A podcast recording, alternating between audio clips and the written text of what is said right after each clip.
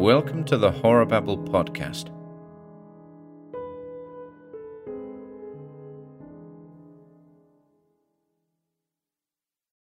The Crooked Smile by Bryan Irvine. Of course, a man whose smile is all one sided has no more right to return to earth after death to pester people than has the man whose smile is straight. But, well, eight hours after his release from the penitentiary, Felix McGroin, better known in crookdom as Felix the Leech, flitted from tree to tree along Foothill Drive. Darkness was coming on. In Felix's pocket was a revolver. In his heart was murder. The prison from which he had recently been released was several hundred miles behind him. The home of his intended victim, one Crooked Smile Harry, was less than a mile ahead. There were a number of reasons why Felix had definitely decided that death should forever erase the crooked smile from the face of Crooked Smile Harry. My, how Felix hated that smile and the wearer thereof. That crooked smile had been a large factor in the causes that led to Felix's four years in prison. It was that crooked smile that brought about the estrangement of Felix the Leech and Della Delmere, the latter being a beautiful and accomplished lady crook. Incidentally, Della had married Crooked Smile Harry shortly after Felix landed in the big penitentiary for a ten year stretch. Six years of this sentence had been deducted because Felix had turned out to be a very proficient stool pigeon for the prison's screws. As Felix hurried along in the gathering darkness, his warped mind, as it had done many times during his stay in prison, reviewed again the years preceding his donning of the prison grey. And always the crooked smile of his one time pal stood out prominently in these thoughts of the past. It had been that smile that lured Felix the Leech from his lone wolf activities into a partnership with Crooked Smile Harry. That cursed smile seemed to draw people to Harry as a magnet draws needles. Funny thing about that smile, nothing pretty about it.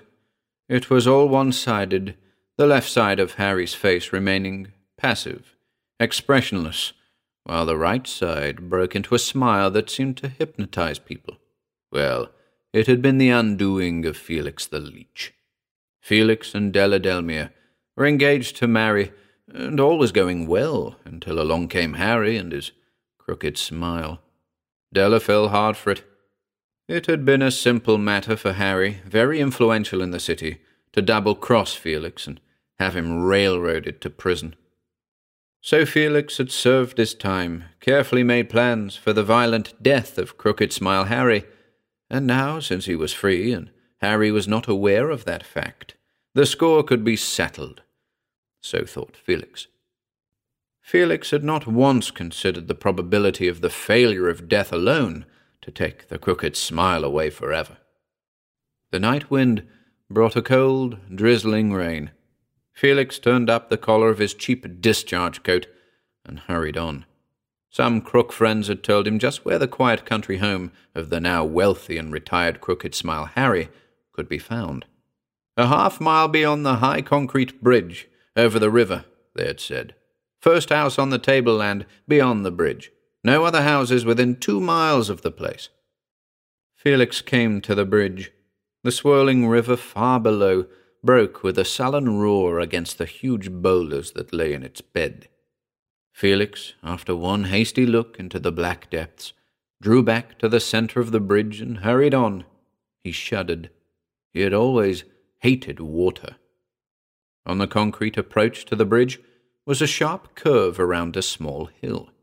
From there, the paved road led steadily upward to the tableland on which Crooked Smile Harry had built his home. Fifteen minutes of steady climbing brought the leech to within sight of the house, a snug, modern bungalow sitting back in a grove of gnarled old oaks. Between the swaying branches of the trees, Felix could see the lights shining through the windows. Several hundred yards from the house, the ex convict left the road and, furtively circling a small rise in the grounds, entered the grove of oaks. At last he crouched behind the trunk of a large oak not more than twenty feet from the front door of the bungalow.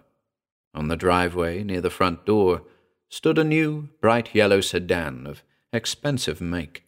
Felix cursed softly as his eyes took in the lines of the beautiful car. Harry's car, no doubt, the car in which Crooked Smile Harry and the woman who was to have married Felix the Leech rode about for pleasure. Felix's hand stole back to his hip pocket and brought forth a revolver. Very soon, Harry, he snarled, you'll ride in a hearse. Voices from within the house reached his ears, the voices of a man and a woman. Now the woman laughed. Felix instantly recognized that laugh. Della. The front door suddenly opened. Harry and his wife emerged from the house, laughing and talking.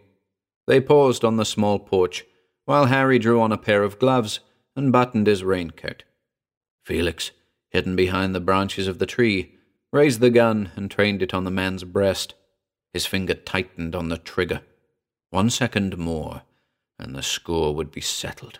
But in that second, Della, all unconscious of the menacing gun, stepped between her husband and Felix. The finger on the trigger relaxed. Then it tightened on the trigger again. Why not kill both of them? They were both traitors, cheats. The thought hurt, but he could not pull the trigger. Four years of carefully nourished hate had not killed his love for the woman.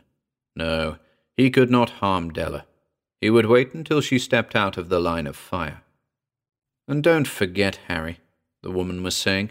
You promised to be back home not later than nine thirty. And I never break a promise, Della, Harry replied. Felix could see the crooked smile on the man's face. I sometimes worry, Harry, Della complained. You have enemies, you know. Plenty of them, Harry laughed. But the only real dangerous enemy, Felix the Leech, is still in stir, and will perhaps be in stir several years yet. When his term expires, well, he'll simply disappear some dark night. I'll see to that, so don't worry, patting her shoulder reassuringly. Why, Della? And his face was very grave as he looked her in the eye. Even death could not keep me away from you. I'll always come back to you smiling and happy. I actually believe that if I should die before nine thirty tonight, I would be back here with you at that time. Oh, Harry, Della sighed. I believe you. You are such a comfort. Felix smiled grimly. We'll see about that, Harry dear, he thought. Even death cannot keep you away from Della, eh? We'll know very soon whether or not it can. Yet a cold shiver ran down Felix's spine. Never had Harry failed to do exactly as he said he would do. The ex convict strove impatiently to banish the strange fear from his heart. Della accompanied Harry to the car, unconsciously remaining between her husband and Felix. Even after Harry had settled himself at the wheel, Felix could not fire without the danger of the bullet striking Della. The door of the sedan was closed. Another wave of his hand to Della, another crooked smile, and the bright yellow sedan shot away in the darkness toward the highway. Felix was undecided what to do. For ten minutes after replacing the gun in his pocket, he pondered. Then came a plan. He would return to the bridge and, at the sharp turn on the approach, wait for the return of the sedan. The pavement, because of the rain, would be slippery and treacherous. He of the crooked smile would not attempt to make that turn at a speed in excess of ten miles an hour. It would be a simple matter to dart from the brush at the side of the road, spring onto the running board, and shoot the man. Fifteen minutes later, Felix stood, wet to the skin, cold and shivering, in a clump of bushes near the end of the bridge. All would have been well had he been able to forget Harry's words to Della that even death could not keep me away from you. How the time dragged! To Felix it seemed that he had waited an eternity, and the rain, it had turned from a slow drizzle to a steady downpour, and the wind, it moaned, sobbed through the tree tops. The piercing cry of a wandering coyote brought a gasp to the throat of Felix, and a chill to his heart. From a tree top near the river came the monotonous, lonesome hoo hoo hoo of an owl, asking, always asking, patiently curious, tireless, persistent. Then a deafening peal of thunder shook the heavens, and a long, jagged, fiery claw of lightning momentarily lighted up the sodden land. The rain increased. More thunder, like intermittent detonations of a thousand cannon. More lightning, like white, blinding leers of countless lost souls. Felix cursed frequently to bolster up his courage. Why did Harry's words keep running on through his mind? Even death could not keep me away from you, Della. Felix consulted his watch by the light from the splitting heavens. Nine twenty-five. Even as he replaced the watch in his pocket, the glare of oncoming headlights brought his eyes to the bridge. The bright yellow sedan. On it came, glistening and dripping in the lightning's blinding glare. Concealed in the brush, Felix could plainly see the crooked smile on the face of the man at the wheel. Now the car was on the approach. Very slowly it came toward Felix through the water, racing down the approach. Felix the leech's hour of vengeance had come. No need of bounding onto the running board. Harry was less than six feet away. The ex convict took careful aim and fired. The report of the revolver was swallowed in a mighty peal of thunder. For one brief instant, the crooked smile vanished from the face of the man at the wheel. Then it returned, even as the mortally wounded crooked smile Harry placed a hand over his heart. The car came to a stop. Harry slumped forward, his head resting on the steering wheel, arms dropping lifeless at his sides. The sedan began to slide slowly backward the murderer bounded onto the running board and flung the door open. Four more bullets went into the lifeless and bleeding thing at the wheel. Quickly, the ex convict threw on the emergency brakes and switched off the lights. A moment later, he staggered under the weight of the limp body on his shoulder. Halfway across the bridge, he carried it. Then, after resting it a moment on the rail to catch his breath, he pushed it over. It went hurtling down toward the boulder strewn torrent below. But before the seething waters covered it up, the murderer, looking down, saw the face of his one time pal. White it was, white with the livid whiteness of death, and on it, very clearly seen in the glare of lightning, was the crooked smile. Felix stumbled back to the sedan. Terror gripped him. The intense hatred, so carefully nourished for four years, spent in a few short minutes, had left him weak and remorseful. Gasping and struggling with the steering wheel, he finally succeeded in turning the car around and headed it across the bridge. The powerful motor roared, and the heavy car lurched away in the darkness. Three miles from the bridge, the fleeing man knew was the road that led over the mountains and into Mexico. Felix was a careful driver, having driven the warden's car while a trustee at the prison.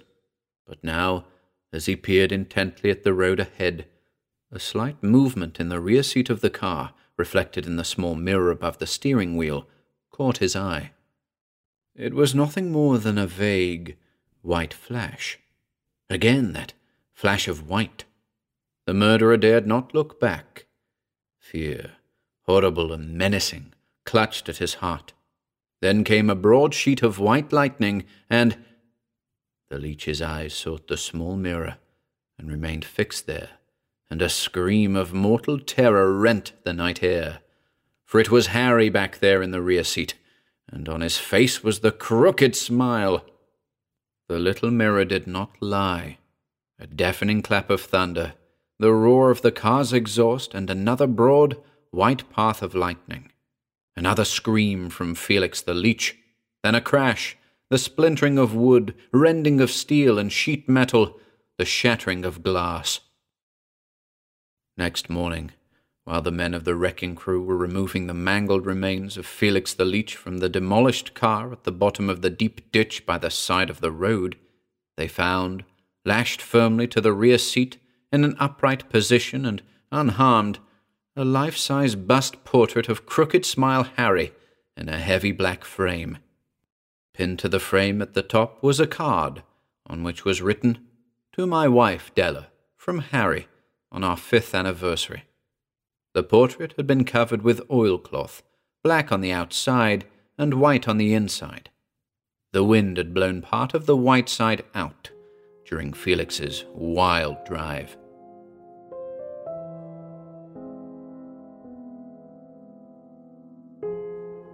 Hello, ladies and gents, Ian here. Be sure to pop on over to our YouTube channel or Facebook page for regular updates. If you'd like to support our work, please consider taking a look at our Patreon or Bandcamp pages, or search for us on Audible.